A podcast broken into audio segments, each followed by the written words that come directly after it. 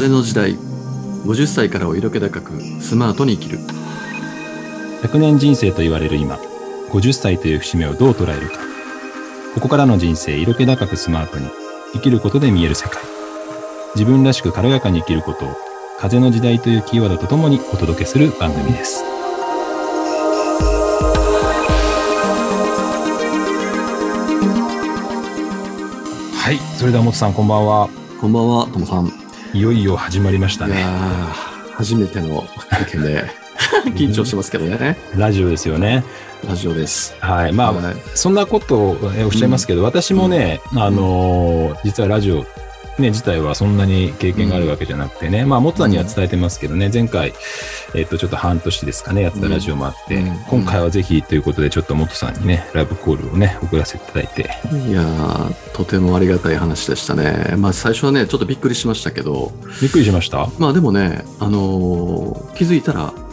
承諾というかね、もう2つ返事で、多分、ともさんとね、語り合いたいなと。思ってね、嬉しいです、ありがとうございます。いえ、まあ、今日は流行る第1回なんで、まあ、主にはね、この風の時代、50歳から色気なくスマートに生きるっていうね、この番組に込めた思いっていうか、まあ、あるいはその背景っていうものを、まあ、リスナーの皆さんにですね、ちょっとこうお伝えできればなっていうね、そんな場にしたいなと思ってます。もとさん、どうですか？これもう私がね、ちょっとこう、ラフ案みたいなのを作ってもとさんにね、投げてみたんですけど、なんかどうですか、このタイトル。ちょうどね、まあ、私が実際今年50歳で、まあ、ちょうど人生半分ですよね。まあ、折り返しして。そうですよね。でね、今年何かしたいなと思ってたんですよ、実は。今までやってきたこと、まあ、仕事にしても、まあ、プライベートにしても、あとこの50歳の時に何かちょっと一つ大きなこう変化をね、自分の中からやっていきたいなと思った時に、まあ、たまたまともさんからさ、ホテルのラウンジでさ、まあ、いろんな話をしてる時に風の時代っていうキーワードがまあ出てきてですね、そこから何かこういろいろ話を聞いてるうちに、なんかこう自分が今年から、今からね、もう人生半分来て、もう半分をどうやって生きていくかっていう時に、それを考えた時に非常に、まあ、話がこう腹に落ちたというかね、すごくこう、すっきりしたんで、で、まあ、その日はほら、オファーなくってさ、まあまあどうかなと思って、ね、そうで帰って、お互い別れてから、多分その日か翌日ぐらいに、まあ、ともさんからね、メッセージが来て、即決でしたね。嬉しいですね。まあまあ、誘い方もまたクールでしたね、ともさん。そうでしたか。まあね、まあまあ、誰彼でもってわけでもなかったんでね。で、なんかね、今こうお話してるの、リスナーの方はこのもとさんね、今話してくださってるもとさんがどういう人かとかね、あるいは私はちょっとややこしいんですけどね、私はともさんでよく呼ばれててね、お相手はもとさんなんで、ただまあ、この2人がね、何者なのかっていうのも今わからない中でね、聞いてくださってる方もたくさんいると思うんですけど、まあ、次回の放送でね、もう少しこう細かいところ、お互いの背景も含めては、話そうかなとは思ってるんですけど、まあ、サイトでちょっと簡単に、お互いのこう素性みたいなね、話をちょっとだけできればなと思ってるんですよね。で、この番組の、背景とか、そのあたりはそこから話していきたいなと。なるほど。で、まあ、もとさんはね、これラジオだから皆さんはちょっとわからないかもしれませんけどね、今お住まいどちらでしたっけ？今兵庫県神戸ですね。神戸なんですよね。便利な中になりましたね。こうやってラジオをね、離れててもできちゃうんですよね。そう、神戸に住まれてるんですよね。でもさ、簡単に、だからどんな、まあ、50歳ってことは今分かりましたよね。50歳、今年ね。あとはなんかどんなお仕事されてるかとか。まあ、金融の関係の仕事でして、もう27、8年になるんですけどね。で、まあ、それをずっとまあ仕事として、まあ、ちっちゃいながらも会社をしていたりとかいうことで、やってますね。で、たまに東京に行くこともあって、そんな時にね、ちょっと会ってもらってね、みたいなことですよね、私はね。そうですね。なので、まあ、非常に、まあ、人と会う仕事がメインなので、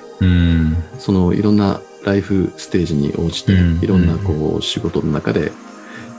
アドバイスをしたり受けたり、まあ、いろんな刺激をもらってる中で、ともさんともそういうね、中で、知り合えたっていうことですね。そうですよね。人を介してね、ありがとうございます。いえいえ、ね、はい。ですから、まあ、元さんとはね、ちょっとこう、東京と関西、神戸とね、分かれてるんですけどね。はい。でもなんかね、私は、元さんよりももう少しだけ、後輩にはなるんですけど、今、年48なんで、だから2級、3級ぐらいですよね、確かね。そうですね。ね、離れてるってことですけど、まあまあ、ほぼほぼ同年代ですけど。同世代ですね。同世代ですよね。はい。で、私自身は、まあ、金融、まあ、どさんは金融ですけど、僕はどっちかっていうと何ですかね。トータル的にはやっぱり人とか組織、まあ、だから人事系のお仕事なんですよね。に対するこう、サービスの仕事をずっとしてて、まあ私もちょっと小さいながら自分で会社やってたりとかもしているという意味では。だから同じ経営者っていうね、立ち位置もあるし、そうですね。あとまあ、いわゆるなんだよ、世の中で言うとアラフィフっていうんですか。アラフィフですよ。ね、アラフィフ世代っていうところでも一緒だし、あとはどうだろう。子供も2人、私は上が高校生、ね、下が中学生、まあ、女男ですけど、もつさんのとこはうちは男女で大学2年、高校1年ですね。少しずつ上ですね。ちょっとやっぱ、まあ、まさにだから同じですよね、ほぼね。そう、同じですね。同じ。なるほど。まあ、そういうね、2人で、ね、このラジオスタートしたんですけどね。なんかこのタイトルのね、ちょっと話に戻すんですけどね、僕なんでこう、元さんにね、ラブコールを送ったかっていうと、どうだろうな、元さんと出会ったのが多分、まあちょっと人を介しての会食だったんですよね。まあ、同じ経営者の知人みたいなね、形で仲いいね、会食。まあ、それこそ2、3年前ですと思うんですけど。3年ぐらい前かな。だったかな。で、その時の印象がね、やっぱね、めちゃくちゃ面白い人だなと思ったんですよ。関西のノリってことですか？いや、そうなのよ。いやいや、そうなのよ。まず。いや、やっぱね、話がめちゃくちゃうまいなと思って。で、まあ僕も仕事上、話す仕事が結構全体のうちの8割、9割を占めるので、人前で。だからすごくこんなにこう、ちゃんとオチをつけて、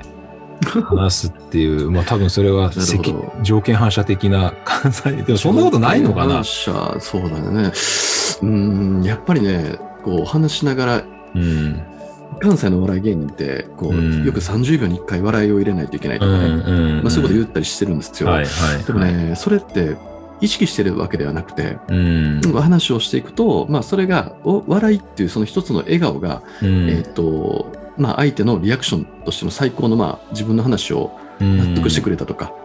あ、そういう、こう気持ちに なっていくんですね。なのでどんどん話をして笑ってくれた、よかった、まあ、要は受け入れてくれたとかね、そういう気持ちに受け入れてくれたって感覚か、そういう感覚ですね。だから笑かしてやろうとか面白いだろうとか、そういうことで思って喋ってるわけでは一切ないです、ね。なるほどね。すごい今ちょっと納得したな。だからその相手の心を開くというか、まああるいは自分の心も開いて、そうですね。まあお互いこう受け入れるというのはつながるっていう、そういう感覚なのかな、お笑いを。そうだね。すごいな。いやだから、すごく楽しかったんですよね、お話聞いててもそうだし、だからそのタイトルで今回ね、やっぱりこう色気高くっていうのもこれ一つのキーワードだと思うんですよね。で、まあかなり僕は象徴的なキーワードだと思ってるんですけど、いやだからすごくね色気を感じたんですよ。その時に大人の、やっぱりこうその時ももう何人かねいる中での話でしたけど。なんていうんですかね、自分がこうね常にこう喋ってて、なんか人のねなんか反応とかもね男復活じゃないけどそういう感じじゃなかったじゃないですか。みんなを巻き込みながらいじりながらね。だからそういうことできる人って本当色気あんなと思ってね。なんかねお誘いしたのはね。お誘いしたからラジオのお誘いというよりはそこからもね、お付き合いをねこう続けさせてもらっているのは、だからその色気を感じた人だったからっていうのは、ありがたいですね。と言われませんよく。どうですか？まあ話しててね、まあそんなに楽しくないっていうリアクションをされることはあんまりないですけど、まあそういうこうそういう時間とかそういう時間を共に一緒にいる友人友達、そういう時間がすごい好きですよね。だからとにかく、まあ、いてる間は楽しい時間を僕が感じたことを相手も感じてほしい。っていう気持ちなのかな。なるほどね。まあ、少しお酒も入ってたしね。まあね、いやでも逆にそのお酒が入っていてあれだからさ、うん、いやいやすごいなと思ったし、うん、いや嬉しいな、うん、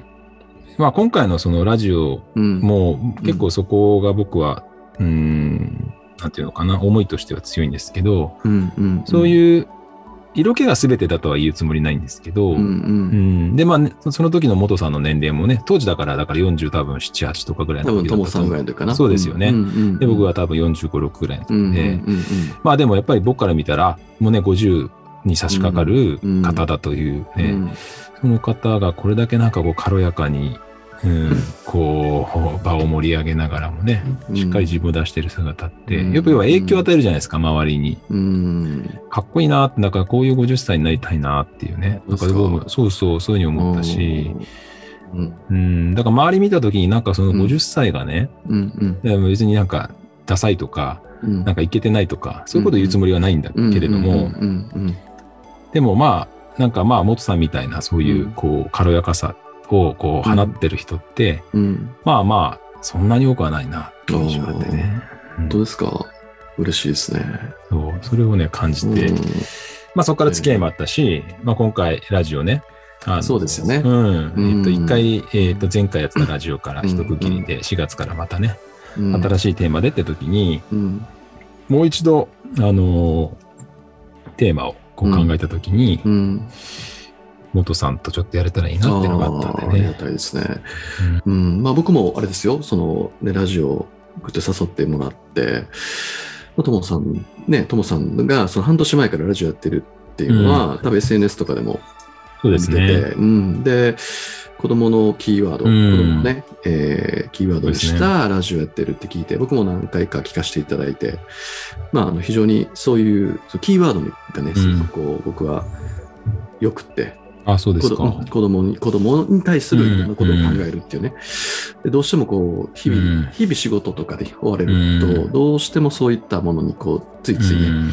うん、後回しになるじゃないですか。そうですね、それをあえてその子供っていう部分にこうキーワードでフォーカスしたっていうのはすごくこう、うん、僕の中で素敵だなと思ってね。ありがとうございます、うん、なのでまあ、ぜひね、まあ、そこに、ね、今回のこの風の時代っていうこのタイトルから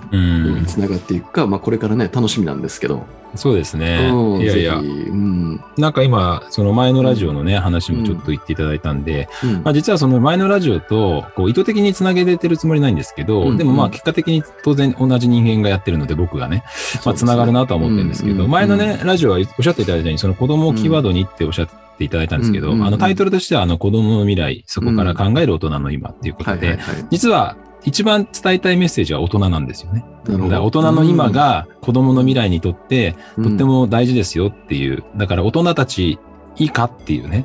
わかる、うんうん、まあ簡単に言うとそうじゃないですか。やっぱり子供は大人のフィルターを通して世界を見ていくし、うん、そうですね、じゃあ、うん、大人の背中、つまり我々も含めた、ね、うん、子供に見せる背中っていうのはどうなんだろうかということがあったので、うん、まあその半年間やらせてもらったラジオっていうのは、うん、本当にユニークな大人たち、うん、もう自分の人生を本当に自分らしく、そして自分の意思を持って生きてる映画監督の方が来たりとか、うん、まあ IT 界隈で少しそういう有名な方とか、うん、本当にスポーツの世界の人とか、うん、ゲーマーとかね、いろんな人来たんですよ、うん、だから今回のラジオも一緒なんですよね、構造としては。なるほど、うん、だからやっぱりこの50歳ってね、おっしゃってた、もつさん言ってくれたようにやっぱり100年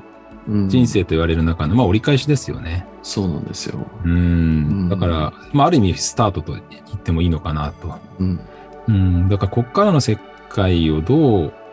大人がねたちが背中を見せられるかっていうのは、うん、僕はすごく子供だけじゃないんですよ、うんうん、親子の関係だったら親子でいいし、うんうんうん、会社であれば元さんも会社経営されててね、うん、はい、会社の従業員の方おられるわけじゃないですか、うんうん、ね、やっぱりその自分の立場から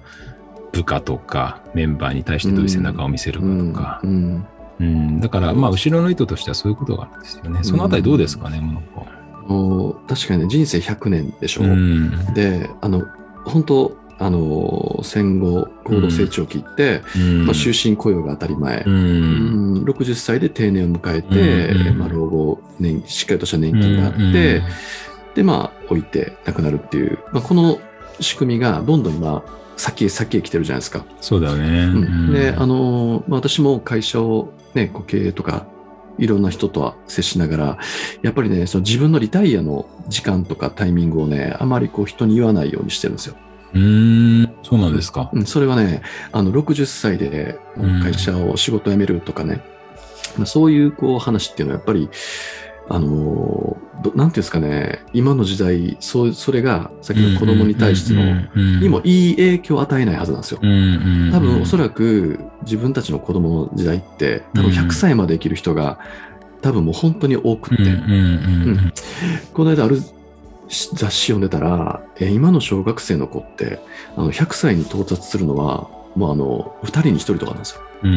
よ。ぐらい長生きするって言われてて、そうですよね。ということは、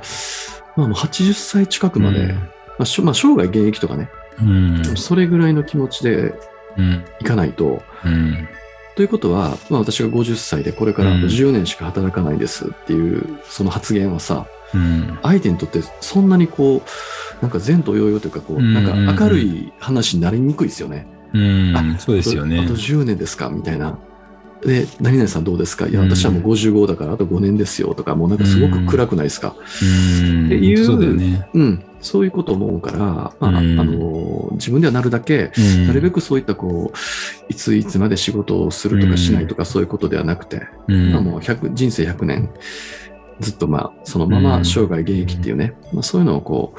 周りにも従業員にも子供にも家族にも見せたいなっていうのはありますね。本当そうですよね。だから今の話聞いてて、つまりその前提が、ね、違うという話だと思うんですよね。